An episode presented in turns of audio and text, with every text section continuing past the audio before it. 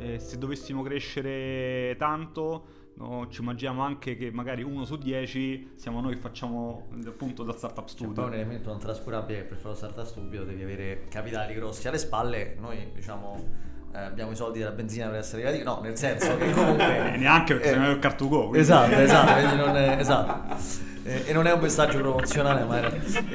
No, con sharing, con lo sharing. Sostenibile. Sostenibile.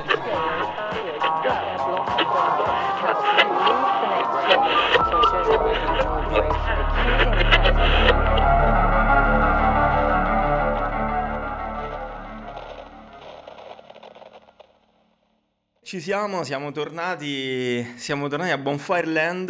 Eh, per il quarto episodio c'è una sorpresa perché è il primo episodio di, speriamo, una lunga serie in cui intervisteremo, in cui saranno qui con noi degli ospiti speciali. E, iniziamo con due ospiti non speciali, Super speciali. super speciali, due quasi supereroi. Esatto, sì, sì. No, Mi verrebbe- senza quasi. togli- senza quasi. Due supereroi che sono Roberto Macina, Mario Costanzo e insieme a loro abbiamo avuto il piacere e la fortuna anche di, di lavorare, sono i founder di VDA, però poi direi che ci spiegheranno un po' meglio loro cosa fanno, di chi entrare sono. nell'argomento. Entriamo nelle loro storie. Sì, sì. Quindi a questo punto diamo il, benvenu- il benvenuto a Roberto, ciao Roberto, Ciao ragazzi, ciao ciao. e a Mario, ciao, Ciao Mario. ragazzi. Come state? Bene, bene, bene. Bene, bene, tutto bene, tutto bene, siamo svegliati Ho bene. preso una racchettata da padre in faccia, ma per il resto è tutto a posto. Queste sono cose che Sono, capitano. sono cose che capitano. Gli sport senso. pericolosi non andrebbero fatti. È chi Esatto. fa business. Sport. Esatto, esatto. Chi fa business padel. gioca a padel e quindi prende Pa- racchettate in faccia. Così, fuori contesto, ma padel è il nuovo squash, è diventato il nuovo squash, È il nuovo golf. è il nuovo Il golf. nuovo golf. Sì, sì. Un po' per tutti però. Cioè, no? se- No, no, io dico più è il nuovo tennis. Il nuovo tennis nel senso che ehm, il tennis è- tecnicamente è difficile, quindi molti si avvicinano perché alla fine è uno dei sport, sport più seguiti barra praticati in Italia, ma raggiungere un livello decente è molto difficile eh, se non ti alleni. Il padel di fatto lo strumento è uno strumento molto meno tecnico, la curva d'apprendimento è molto veloce, quindi ti basta poco per giocare a livelli decenti. Questo se sei il mondo. Se sei Mario, eh, questa cosa non si applica. Per me la curva di Arrivano apprendimento racchettate è uguale a quella del tennis. Ragazzi, come vi siete conosciuti? È la prima domanda che vogliamo farvi.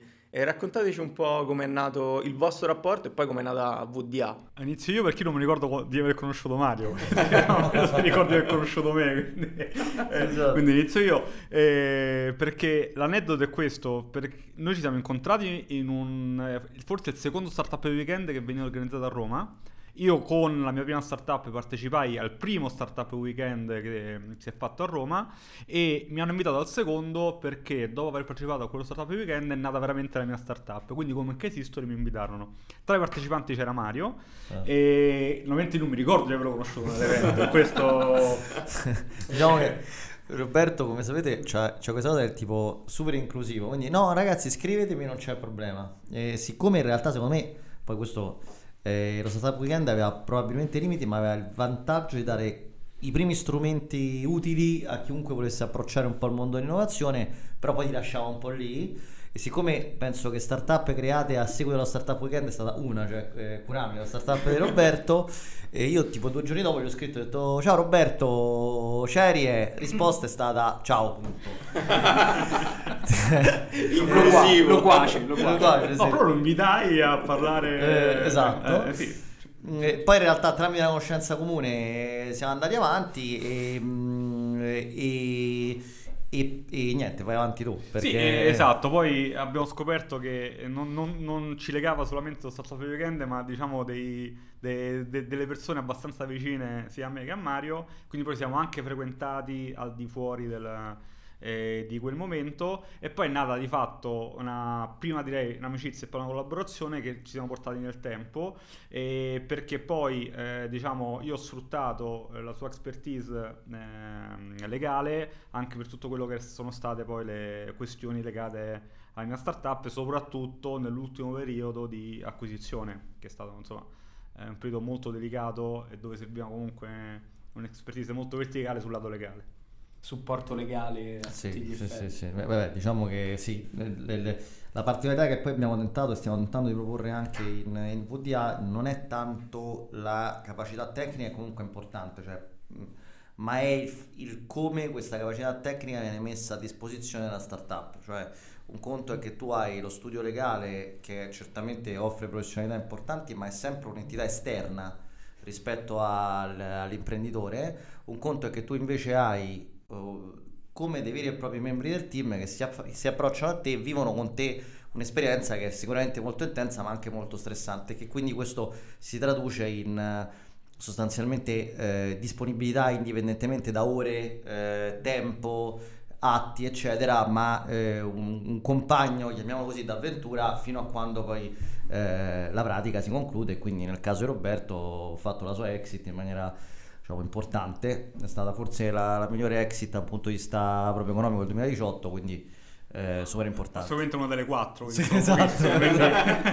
Poi volevo dirla così, volevo dirla così, cioè, primo di No, N benissimo, Eh, sì. Mario. Oh, poi ho dovuto entrare a gamba eh, tesa. prima però. di N è un conto, prima di 4 è fighissimo. È arrivato col fallo da dietro Esatto, eh, a falciare. Ma visto che avete vabbè, introdotto vabbè. l'argomento, direi raccontateci un po' VDA, che cos'è e soprattutto perché dei co-founder you need. Esatto. Esatto. Eh, oh, parto io poi Eh, certo, certo. eh, Mario aggiungi quello che vuoi. Eh, oh, VDA appunto nasce dal desiderio intanto di fare qualcosa con Mario. Quindi ehm, eh, io ho, ho- dopo l'acquisizione ho lavorato due anni nell'azienda che ho acquisito possiamo dire you first tranquillamente. Ehm, e poi però scaduto il periodo che è normale in un'operazione del genere dove i founder sono loccati tecnicamente ti dico nella startup. Quindi questo periodo di, eh, di 24 mesi ho deciso che era giunto il momento anche per cercare di, di- di vedere altre cose di cambiare il mio mercato che era un po' quello che è sempre lo stesso dell'elimina file, elimina code eccetera eccetera e entrare un po' nel mondo dell'innovazione un po' più a 360 gradi. Quindi con Mario abbiamo messo su questo operatore che si chiama appunto VDA che non era nato come poi adesso vi diciamo era nato nel cercare di supportare il mondo dell'innovazione sia lato startup che lato corporate. Perché avendo tutte e due esperienze su startup principalmente B2B abbiamo visto come oggi la difficoltà di chi fa innovazione rispetto a chi la, la può ricevere come le corporate o comunque aziende più strutturate c'è questo, questo matchmaking ma è molto difficile. Eh, di solito viene smussato con eh, programmi di open innovation che oggi vanno tanto di moda, ma a volte sono più programmi di marketing, nel senso l'azienda dice di fare open innovation, ma poi alla fine mettere a terra quello che la startup può proporre è, è sempre difficile per n motivi. Quindi, intercettando que- questo modello, noi volevamo fare un po' un operatore che non andasse a fare open innovation, ma andasse a prendere dei need certificati dalle aziende corporate, tradurli nel mondo startuparo, cercare innovazione e far unire questi mondi con execution veloce. Questo era eh, l'inizio. Siamo riusciti a validarla con una grande azienda italiana e quindi partiamo subito, tra virgolette, col botto, ma poi ci accorgiamo che quello è stato un caso fortuito e, e- anzi, quella lavoro bellissimo che ho fatto con quella corporate per dei cambi dirigenti che sempre succedono in questi tipi di aziende, nel momento in cui è cambiato il dirigente di riferimento ci sono tutti scordati di noi. Quindi a un certo punto siamo arrivati, gennaio, eh, gennaio siamo partiti, a febbraio con nulla in mano, quindi era un problema di sostenibilità proprio eh, fattiva, finanziaria, esatto. Quindi abbiamo deciso di un po' vo- voltare pagina e, e VD è diventato un operatore di venture building. Ancora non sapevamo cosa significasse venture building, ma come sempre capita nelle startup cosa succede? Che ti capita un problema e un'occasione dove tu capisci come modellare questo, questo, questo business. Ci capita appunto una riunione con dei professionisti che- dove quello che, che- che- che è uscito fuori da questo appuntamento è che loro conoscevano un mercato, lo presidiavano, sanno quali sono quelli che sono i need che, che non vengono coperti dal digitale e quindi hanno chiesto una mano a noi per fare quella parte di appunto execution digitale che loro non avevano né competenze ma soprattutto tempo. Quindi noi in quel momento capiamo, ah, noi possiamo essere dei co-founder in affitto, ok? La, la- la dico banale. Cercando un po' a destra e manca, questo ha un nome e un cognome che appunto è Venture Building. Ehm, E, quindi ci fomentiamo. Eh, to- è una buzzword che stava che era già super presente UK, US, in Italia ancora si parlava pochissimo. Questo purtroppo, eh, apro una parentesi, oggi purtroppo questo non è un fattore positivo perché negli ultimi sette giorni sono nati 14 aziende che fanno venture building, ma perché... Per, per, è un dato reale? È, no, no, no, è una battuta okay. però per dirti che ogni giorno... Diventa moda quasi. Di, no? Diventa moda. Poi se vai a vedere i modelli, i modelli che fanno e queste aziende che propongono, di fatto non, non è più nemmeno che quello che fa McKinsey dando un pitch. Ma non è, nessuno si sporca le mani. Tant'è che oggi la nostra sfida è quella di ehm, far vedere al mondo che noi fatti, le startup che mettiamo a terra che funzionano. Quindi oggi la partita già si è alzata di livello perché stanno entrando dei begli operatori che dicono di fare questo mestiere qua. Eh, ma chi c'è dietro non è gente che si è sporcata le mani come me e Mario, che sanno cosa vuol dire affrontare problemi e metterli sul mercato. Quindi di fatto cambiamo questo modello, lanciamo questa prima startup da, da, che è nata da questo appuntamento e ci proponiamo oggi al mondo così. Quindi ci proponiamo come eh, co-founder you need. Quindi se hai, se hai un'idea, se hai un mercato, se secondo te c'è un'esigenza che oggi non viene coperta, ti affidi a VDA perché VDA è fatta da persone che stanno in questo mondo, hanno, hanno che esistono di successo e che possono portarti sul mercato.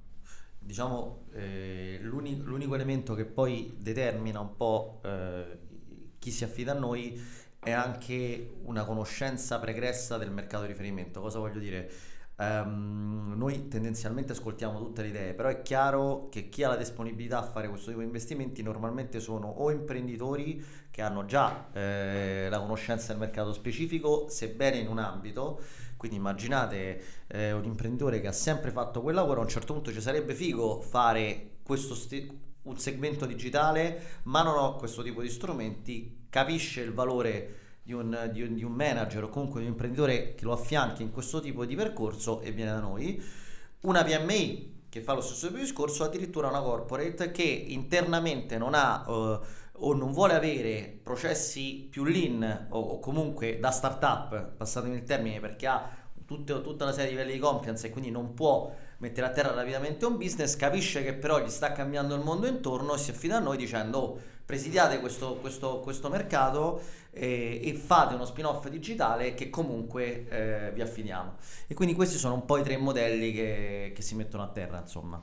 Quindi la cosa che ci teniamo a sottolineare e ci tenete esatto. anche voi. No, è... perché è una cosa che è uscita proprio forte quando è stato sì, il momento sì, di mettere sì, insieme le idee, è che non, non siete... Non siete dei consulenti. No, siete no, una società di consulenti. Siamo imprenditori di fatto e mettiamo imprenditori digitali. Eh, naturalmente eh, su questo noi ci limitiamo, no? Nel senso non, ci, non siamo obbligatore che apre disco, cioè quello non è proprio il nostro mondo perché neanche conosciamo come funziona, no? Però nel nostro nick del digitale sappiamo quali sono i passaggi da fare per mettere a terra startup, perché alla fine quello che, che abbiamo visto è che vediamo che digitalizzare un modello di business se è per una società che fa fintech, quindi nel mondo della finanza, una società che fa ID tech nel mondo della formazione, i passaggi sono sempre gli stessi. Va analizzato il mercato, va validato, va capito qual è il lead che manca, va fatto un MVP, quindi un prodotto che ti valida gli studi che hai fatto e poi si itera fino ad arrivare a un go to market ehm, che, che, funziona. Questi passaggi non cambiano a seconda del, del verticale di riferimento. Noi abbiamo metodologia, ma che ci siamo passati per fare in modo che con un budget adeguato e con comunque un, poco di brain che possiamo mettere dietro, passiamo dall'idea veramente a qualcosa che poi funziona. La panoramica su anche che cosa sia un venture builder mi sembra abbastanza sì, completa, direi. Abbastanza Se vogliamo poi fare un po' di, di analisi sul mercato questo mondo, diciamo su due modelli simili, che uno abbiamo spiegato è questo del venture builder, quindi dove, dove, qualcuno si affida a un operatore come noi per mettere a terra qualcosa. Poi diciamo, solo per fare un po' di letteratura su questo, questi nuovi modelli, il cugino del venture builder è lo startup studio altra, diciamo, sì. non dico moda, ma insomma è realtà è, diffusa. È, è, nel suo momento di, sì. come dire, la, di prime, esatto. La differenza dello startup studio è che le startup vengono create dall'interno, quindi i founder, come possiamo essere io e Mario, vedono che c'è uno spazio non coperto del digitale e sono loro che fondano e loro che investono nella messa a terra di questa, di questa azienda. Quindi sono loro che vanno a cercare finanziamenti come se fossero veramente come se fosse una startup propria. Quindi sono due modelli diversi, entrambi funzionano, e, ehm, però diciamo a noi ci piace più eh, nell'evento build perché riusciamo a presidiarlo un po' meglio ad oggi. Poi comunque eh, se dovessimo crescere tanto... No, ci immaginiamo anche che magari uno su dieci siamo noi che facciamo appunto da startup studio. C'è un elemento non trascurabile che per fare lo startup studio devi avere capitali grossi alle spalle. Noi diciamo eh, abbiamo i soldi della benzina per essere arrivati, no, nel senso che comunque... neanche perché eh, se non è il cartugo. Esatto, esatto, non è, esatto. Eh, e non è un messaggio promozionale, ma era... Eh, no, con sharing, con sostenibilità. Magari pure elettrica. Eh, No, no, no, perché non, non c'è. trovato, non Non, l'abbiamo eh, non so se non c'è una. No, ehm, eh, c'è un altro elemento che gli startup studio in Italia soprattutto funzionano molto con quello che viene definito il copycat, cioè esistono esempi brillanti di imprenditori che chiamandosi o meno startup studio hanno portato in Italia dei modelli che già funzionavano o stavano iniziando a funzionare in mercati diciamo più digitali come può essere gli USA o la Cina e hanno fatto la messa a terra, l- l- il primo miglio come lo, lo definiamo noi, quindi la validazione del go to market e poi hanno ceduto l'azienda. Hanno fatto 3-4 volte e uno di loro che molto simpaticamente quando gli continua a chiedere le cose scrive sorry I'm surfing in eh, cioè I'm retired quindi, quindi per dire che comunque è un modello che può funzionare. Ehm, diciamo io una precisazione sul discorso che facevi prima non siamo consulenti no? Questo perché accanto alla parte di mentor building che per noi è diciamo assolutamente eh, prevalente, quello che capita è che andiamo molto d'accordo con le startup, startup scale up che a loro volta si rendono conto che crescendo eh, possono aver bisogno di alcune competenze come può essere ad esempio una, una persona che sia molto forte a, a strutturare dei processi interni della startup, cioè a creare una sorta di manuale di come si fanno le cose perché quando cresci altrimenti perdi un po' il controllo Mhm. eh, o sappia fare controllo di gestione o banalmente sappia dare un apporto eh, di compliance legale che consenta alla startup di uniformarsi un po' alle, alle imprese del, del proprio mercato. Ora che succede? Queste startup crescono, queste, queste risorse o le prendono dal mercato ma costano molto oppure si affidano a studi e lì c'è proprio una- un, un intermedio in cui sostanzialmente o vai dal consulente o ti prendi una risorsa. Noi l'altra cosa che facciamo invece ci offriamo come eh, un, team te- un team interno alla startup che però la differenza è che costa chiaramente meno rispetto al- all'assumere una risorsa dedicata perché? Perché c'è quando serve. Eh, il CFO, il controllo di gestione, non è che serve 8 ore al giorno, 24 ore su 24 e sei una scale up così come la compliance legale, così come i processi. Ma il vantaggio di poter utilizzare noi è che noi ragioniamo come se fossimo parte del team della startup e non ragioniamo da vabbè ragazzi ho lavorato 4 ore, grazie, eh, questa è Ciao. la fattura. Questo dà a, a- a quelli che poi diventano amici a tutti gli effetti, cioè dei compagni di viaggio, gli dà una- una- una- un sentiment di potersi affidare a noi ogni problema che c'è. Quindi spesso noi parliamo di startup che dovrebbero essere clienti come se fossimo dentro delle startup, perché poi così ci sentiamo. E questo secondo me è un altro valore aggiunto che ci piace dare e che non ci fa reputare consulenti. Questo è un po' il, il discorso. Sì, in realtà poi è stata una bella sfida anche per noi Sì, sì, eh, trovare una soluzione a, questo- a questa richiesta perché è, parte è una richiesta molto particolare, nel senso significa differenziarsi tanto su un mercato. posizionarsi in modo Esatto. totalmente differente. Ma è stata proprio una, una sfida nel cercare di capire i meccanismi del mercato, che cos'è un venture builder, come opera un venture builder. È stato veramente bello poter raccontare una storia diversa all'interno di una nicchia così tanto eh, particolare. Sì, e poi era uscito tra l'altro il CXO as a service. È, è no? esattamente Come- questo, esattamente quello che stavamo ragionando, che è una, una parola- X, è, è una. X che avete trovato che è fighissima, nel senso che ci riesce a, a sintetizzare il discorso che facevo prima, cioè ehm, in realtà quando tu vai a lavorare in una startup c'è il famosissimo C-level, cioè ovvero il livello C, perché? Perché se traduciamo in inglese tutti, tutti gli apicali eh, di una startup c'hai il CEO, c'hai il CLO, c'hai eh, il CMO, c'è il CMO, c'è il CO, eccetera. Quindi C-level sta per Chief Level. Quello che offriamo noi è un C-level as a service. Quello che raccontavo prima è questo: se una startup arriva e ha bisogno del CO o del eh. CLO o se- o del CFO, noi abbiamo quella competenza di poterlo fornire, sempre in un'ottica però di partnership e non di rapporto consulente-cliente. Certo. Sì, la differenza è che il consulente ti dà il pezzo di carta e poi sono cavoli tuoi.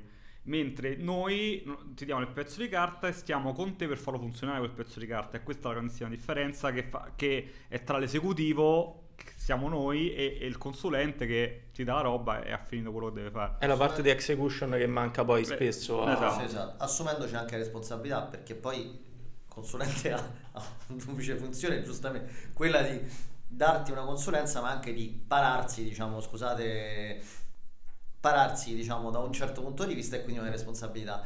Nel nostro caso noi spesso ci assumiamo la responsabilità di quello che ti diciamo, ti diamo un consiglio proprio perché riteniamo che se un partner deve avere valore, deve poter dare un, un apporto anche che determini una scelta eh, rischiosa o comunque una scelta che basata sui numeri possa comportare conf- delle, delle, delle differenze radicali poi sulla startup.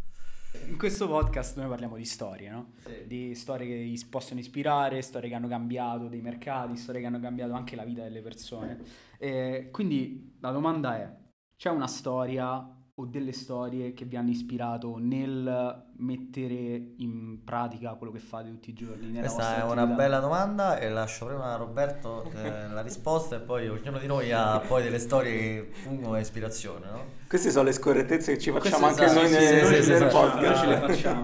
Con quella scorrettezza che stavo pensando, quindi io mi aveva il tempo di pensare. Ho visto l'occhio in alto a destra e ho detto, eh, Allora, ehm, sono tante in verità, sia, sia nel mondo imprenditoriale che non, no? Ehm, sicuramente se tu, eh, ma, ma avessi- se fossimo conosciuti 15, 15 anni fa, ma anche forse 12 anni fa, e mi avessi chiesto ma che farai quando uscito, sarai uscito dall'università? Eh, boh, eh, percorso classicissimo, eh, laurea, eccetera, eccetera, e poi va, curriculum in giro, vediamo che succede. E quindi non ti abbiamo detto oh, che hai fondato una startup, non era proprio nel mio né mentalità né poi obiettivo, no? Ehm, e quindi poi eh, leggi, vedi storie. eh, sicuramente quando io ho fondato Kurami, che è stata la mia, prima esperienza, le uniche storie che potevo leggere erano quelle oltreoceano, perché in Italia magari ci, ci- sono stati casi già di successo, ma si l'ecosistema non c'era, no? quindi l'ecosistema non era così sviluppato come quello di oggi. Ehm, E, quindi, e quindi dentro di me, che però sono, diciamo, l'ambizione un po' c'è sempre stata, e, e quindi per me vedere dei ragazzi under 30, under 35, under 40, che comunque hanno tagliato le linee e, e quindi si godono la vita in una, una realtà dove te la puoi godere, non perché noi oggi ce la godiamo, ma oggi il nostro più grande benefit è la libertà, no? Mhm. Quindi oggi non siamo, cioè non è che moriamo di fame, però non, non siamo Zuckerberg, no? E, però oggi la libertà è una cosa, è una cosa che insomma è un benefit che nella vita di tutti i giorni manca, no? Quindi noi alle 5 andiamo a giocare a padel perché eh, sono finiti appuntamenti, andiamo a giocare a padel, mentre i nostri amici, i colleghi, eccetera, eccetera, eh, stanno in azienda, fanno gli schiavi fino alle 23, e quindi, quindi quello sicuramente è, è qualcosa, è un punto, è un punto che pochi poi po- possono godere. Ah, benefici, eh? cioè, bene- scusami, oneri e onori, poi eh, se il 27 non hai prodotto non paghi gli stipendi, cioè nel senso poi ci sono anche... il Si devono legare le, le due, E le, le due, due vanno bilanciati. Però detto questo, eh, si cerca sempre un modello, no? Quindi ehm, che sta.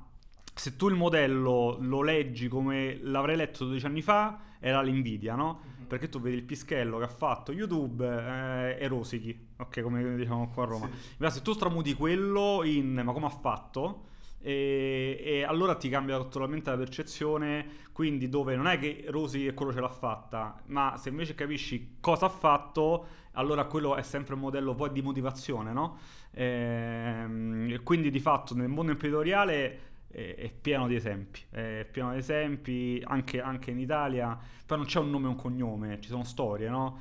Eh, quindi, quindi- poi eh, ci sono invece, proprio invece andando fuori dal, dal modello, eh, se andiamo nel mondo dello sport, e tanto piace a tutti noi al Sapevamo tavolo, che Eh, sarebbe eh, arrivato è- questo eh, momento. sì, sì, eh, Ma ci- va benissimo. Ci eh. sta di benissimo. tutto, no? Ci sta di tutto. Secondo me ehm, non è retorica fare che la vita aziendale è come una vita di un atleta, perché gli sforzi sono diversi, ma sono gli stessi se tu li un po' li, li vogliamo parafrasare. Quindi la dedizione, la costanza, eh, beh, dare sempre il 110% tutti i giorni, appena dai il 90% non performi, è, è la stessa cosa. Quindi là possiamo parlare da- dai calciatori a- ai millimetri di un volante che si gira in una macchina che fanno de- decimi di differenza, sono ovunque le E ispirazioni. ricordo nel workshop eh, che, che facemmo insieme uscì il nome di Stefano Domenicali. È chiaro, que- quello diciamo, diciamo per me è un connubio perfetto perché unisce la visione imprenditoriale, eh, professionale, eccetera, eccetera, con un mondo fighissimo, quello del motorsport, partendo da zero. perché si fa vedere tutti i manager sportivi automobilistici, pochissimi sono partiti da zero, lui è partito da fare ragioniere per un consulente di Ferrari, ragioniere, non commercialista, ragioniere, cioè si parla proprio di di, da, no, no, Fantozzi. esatto cioè, da, no dal basso dal bassissimo. E, e, arrivò la citazione da parte di Stefano Vicari esatto da Fantozzi e a... poi è diventato Tripizia di Ferrari e oggi è messo delegato di Formula 1 cioè. Guarda, uscì anche il nome Kobe Bryant. Sì no io ce ne so due cioè in realtà eh, quelli poi sono quello di Roberto è corretto poi c'è anche le storie che ti motivano a livello personale, no? E queste vanno un po' più a, a, a lavorare su quelli che sono i limiti che ognuno di noi ha o pensa di avere. E, ehm, cioè nel mio caso io chiaramente nasco con un background differente eh, da quello di un, di, un, uh, di un, imprenditore, diciamo che o di un manager, perché comunque nasco avvocato. Poi è vero che Agnelli era avvocato, non è mai entrato in... però insomma quelle sono altre, altri, altre, altre Anche qui esempi. Sì, altri esempi. E, ehm, e, quindi per me la sfida è sempre stata quella di riuscire a eh, acquisire competenze, è stata più con me stessa, quindi riuscire a acquisire competenze in un mondo che era necessariamente diverso da quella che è la mente che ti crea sette anni di università in un certo tipo di... Io ho due storie, la prima l'avete detta è Kobe Bryant per quel tipo di costanza a cui faceva riferimento Roberto, no? Comunque un giocatore di due metri partito dall'Italia senza passare per il college, cioè senza passare per il, il, momento in cui normalmente in America viene fatto il recruiting per il draft, questo a un certo punto ricordo che a 16 anni, 17 anni si rompe, si fa male in una partita a un ginocchio, giocava tipo con la primavera di una squadra italiana, quindi eh, potete immaginare e disse mannaggia io qui, io qui mi gioco il draft de, dell'anno prossimo. La gente lo prendeva, cioè, lo prendeva chiaramente per il culo. E, ehm, scusate no, vai, vai, però vai. Il, il, discorso è che eh, tre anni dopo eh, veniva selezionato con i Lakers e ne ha fatto la storia. L'altro giocatore che invece a me è sempre piaciuto e che non ha vinto niente ma per me è un esempio in termini di come ha fatto le cose è Iverson. Allen Iverson anche detto di Answer perché eh, lui era alto addirittura meno, era 1,75, forse 1,80 con le scarpe. Eh, così è stato definito. Lo stesso Kobe Bryant disse: Se Iverson fosse stato 20 cm più alto, oggi avremmo un altro Michael Jordan. Perché? Perché era un giocatore con evidenti limiti fisici, quindi con un, con un pro, evidenti, evidenti limiti per quel tipo di gioco. Ha sostanzialmente portato una squadra che non aveva altri fenomeni a giocarsi le finals NBA. Quindi, tutto sommato eh, è secondo me un altro esempio vivendosi sempre la sua vita, cioè lui fu il primo che inserì nell'interno dell'NBA che era un contesto molto patinato, molto laccato eccetera eccetera il concetto di bad boy del basket che lasciamo perdere il concetto del bad boy ma alla fine è un soggetto che ha avuto la capacità di viversi la propria vita con tutti i propri limiti senza diciamo, compromettersi a un sistema, ho dato una botta qui, quindi, se, eh, che, prevedeva, che, prevedeva, delle regole e anzi cambiando quelle regole e facendo le sue. Quindi io qui ci vedo un parallelo molto interessante con il discorso di libertà che faceva Roberto, cioè tu hai la possibilità, giocando secondo altre regole, di fare un, fare un lavoro sicuramente più rischioso, ma che ti consente di vivere in base a come è il, la tua attitudine di vita. Visto che voi raccontate di voler anche avvicinare no? l'Italia al sistema della Silicon Valley, sapendo che è utopia. Però la domanda che vi facciamo è quanta distanza effettivamente c'è mh, tra il nostro ecosistema e quello che poi è per eccellenza l'ecosistema dove nascono e crescono e prosperano eh, progetti digitali e se c'è dire, un barlume di speranza di non raggiungerla, ma quantomeno di ev- evitare che passino così tanti anni da quando l'innovazione arriva in Silicon Valley e poi eh, la riprendiamo noi qui in Italia. Oh, quello sicuramente eh, quello non, è, eh, non può essere definito un nostro scopo perché saremmo dire, non umili o comunque cioè, è impossibile. È un sogno. Ah, è un so, esatto, è, è un, un molto sognatore. Però il, ti dico, il complimento che ci hanno fatto è grazie a VDA io non, non sto con, eh, diciamo, non l'ansia ma ehm, non ho più questo dubbio che eh, questo regrets, non mi viene in italiano, scusa, questo rimpianto, ehm, eh, che non ci ho provato. Quindi gra- grazie a voi sono riuscito a, a mettere a terra questa cosa e poi non ha funzionato. Quindi un po' quella distanza la colmi. Sì, perché, perché anche là ci sono questi stereotipi di che dove la gente si riconosce, ah, l'hanno fatto lì perché non l'ho fatto io qui? Uh, e noi, noi, questa distanza dobbiamo colmare, quindi no la distanza sugli ecosistemi, la distanza nel, nell'andare a importare cultura imprenditoriale anche in Italia su esempi più famosi. Certo. E que- questo poi l'essenza un po' di VDA con i nostri target. Diciamo, secondo noi diciamo, sarebbe anche un po' sbagliato andare a pensare di poter replicare un sistema che funziona secondo alcune regole con un mercato totalmente diverso, cioè banalmente molto più grande in Italia. Io sono d'accordissimo con Roberto, quello che gli imprenditori italiani devono imparare e stiamo anche noi imparando a fare è capire come creare aziende che possono essere sinergiche al tessuto dove vivono. Eh, l'esempio che possiamo fare sempre è questo, lasciamo da parte la Silicon Valley, basta vedere il funding italiano rispetto a quello europeo, eh, basterebbe dire certo se mi dai lo stesso tipo di funding, cioè se avessimo investitori come quelli della Silicon Valley saremmo molto più avanti ma la realtà è un'altra che tu devi creare aziende che rispost- rispondino a problemi e abbiano anche quella flessibilità di potersi innestare in un tessuto come quello italiano o europeo. Quindi non è tanto quanto e come poter arrivare, è come capire, grazie invece sì a sistemi che importiamo e che facciamo nostri dall'estero, eh, poter creare aziende che hanno un senso e una storia da poter, da poter validamente raccontare e vendere sul mercato italiano poi sulla distanza, la distanza c'è ed è, cioè, questo non stiamo scoprendo l'acqua calda e si sta cercando con tutti gli stakeholder, quindi dallo Stato alle imprese, agli investitori, eccetera, eccetera, di colmarlo. Ehm, c'è tanta strada da fare, però vi dico che rispetto a dieci anni fa ne è stata fatta tanta e ehm, manca secondo me ancora un po' di cultura uh, dell'innovazione un po' ovunque. Mm. Eh, quindi eh, a volte sono ragazzi che vogliono fare startup ma di sera. E no, non va bene quello, quello ti sveglia la mattina tempo nel tempo libero e quella cosa non va bene. Dall'altro sono investitori che ti dicono che ti aiutano le startup a crescere ma vogliono le metriche. E questo è le metriche, quindi vogliono già dei risultati acquisiti. E questo è, è, diciamo, è paradossale perché se tu aiuti delle startup, le startup cioè, se arrivano ad avere dei risultati, probabilmente non, ha, non hanno più bisogno di due soldi. Quindi ci sono dei, dei modelli da, da, da, migliorare. Oppure eh, oggi si parla tanto di questi 2 miliardi che dovrà gestire eh, non Invitalia ma CDP. Ma poi se vai a vedere il modello di erogazione di questi 2 miliardi, è, è, cioè, è difficilissimo perché bisogna trovare un investitore privato che va a matchare. Quindi non è come Tel Aviv che tu parli con lo Stato e lo Stato ti eroga i soldi, o anche la Francia ha fatto così, che tu parli con un, diciamo, una persona che magari solamente sarà assunta a po', ma è lo Stato che finanzia dentro direttamente. direttamente, non passa sempre per paura di eh, diciamo di intrallazzi vari, hai sempre bisogno di qualcuno che si metta a fianco di, di questi, questi chiamati investitori professionali, eccetera, eccetera. Quindi sono dei modelli che sicuramente si possono sbloccare. E poi l'altra cosa, come diceva Mario, su ticket medi. Perché dove le startup italiane fanno un primo funding medio di 200-200 mila euro, basta fare 1000 km e tra Berlino o a Parigi che c'è uno zero in più e, e, quindi là poi diventa difficile se vuoi scalare sul mercato più grande. Si parla tanto di unicorni, ma gli unicorni hanno una potenza di fuoco che gli sta data diversa.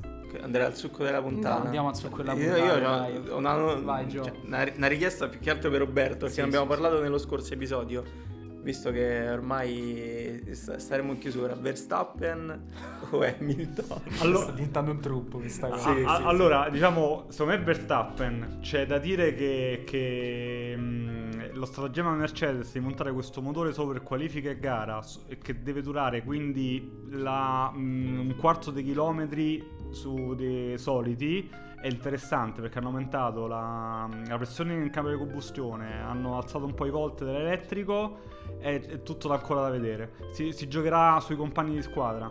Perez che fa una cavolata e Bottas, Bottas che, che boicotta esatto, esatto. quindi boicotta secondo me oggi, oggi, oggi ancora, è ancora Verstappen anche lui sta in formissima la macchina comunque più o meno performa Mercedes ha dei cali su alcune piste pazzesche mentre Red Bull va sempre forte poi a volte quel forte non basta e, però la gara di, insomma, di domenica, quella Interlagos, mi, mi, ha ricordato, non so se voi la ricordate, la, mm, eh, quella di Schumacher del 2006, che, che, che ha avuto un problema simile che è partito ultimo. Gli montarono un motore con 30 cavalli in più e lui arrivò quarto, poi non bastò per, eh, per vincere il mondiale contro Alonso, eh, però ha fatto una gara, non c'era il DRS, eh? in, que- in quell'epoca non c'era il DRS, quindi... Quindi, Come- e, e qui avete capito che Roberto Come potete capire, Roberto, eh, ne sa. c'è una predilezione per il motorsport abbastanza Esatto, magna. quindi Il prossimo, il prossimo podcast. Bonfire sarà Motorsport by Eh, Roberto. allora, noi parliamo di Formula 1 e incredibilmente qualsiasi, in cosa, qualsiasi puntata. qualsiasi cosa va bene metterci a Formula 1. Esce Tu fuori. Mario, Verstappen o Hamilton? Non ne capisco un cazzo. Ci piace questa cosa. cioè, stavo, guarda, mentre parlava ragionavo su stanno in squadra insieme, poi ho capito che non era così. quindi poi cioè, stavo tentando di, di agganciare il discorso. Vabbè, è diventato tipo Messi Ronaldo. Sì, eh. sì, sì, Però abbiamo per esempio Stefano, un illustre rappresentante di Bonfire, che l'altra volta ha definito la Red Bull una lattina che va a 300 km. Bene, direi che dopo questa chiusura motoristica a tema Formula 1, quindi categoria regina del motorsport, possiamo anche chiudere qui. Direi che è anche ora di andare a pranzo. per noi è pranzo, Per noi chi pranzo. ci ascolta per lo sappiamo. Lo sappiamo, speriamo. Anche voi possiate mangiare. in, ogni Vabbè, caso, in ogni caso, grazie a Roberto, grazie a Mario che Grazie a voi, ci avete grazie fatto a voi, compagnia ragazzi. e E noi ci sentiamo Alla alla prossima. prossima.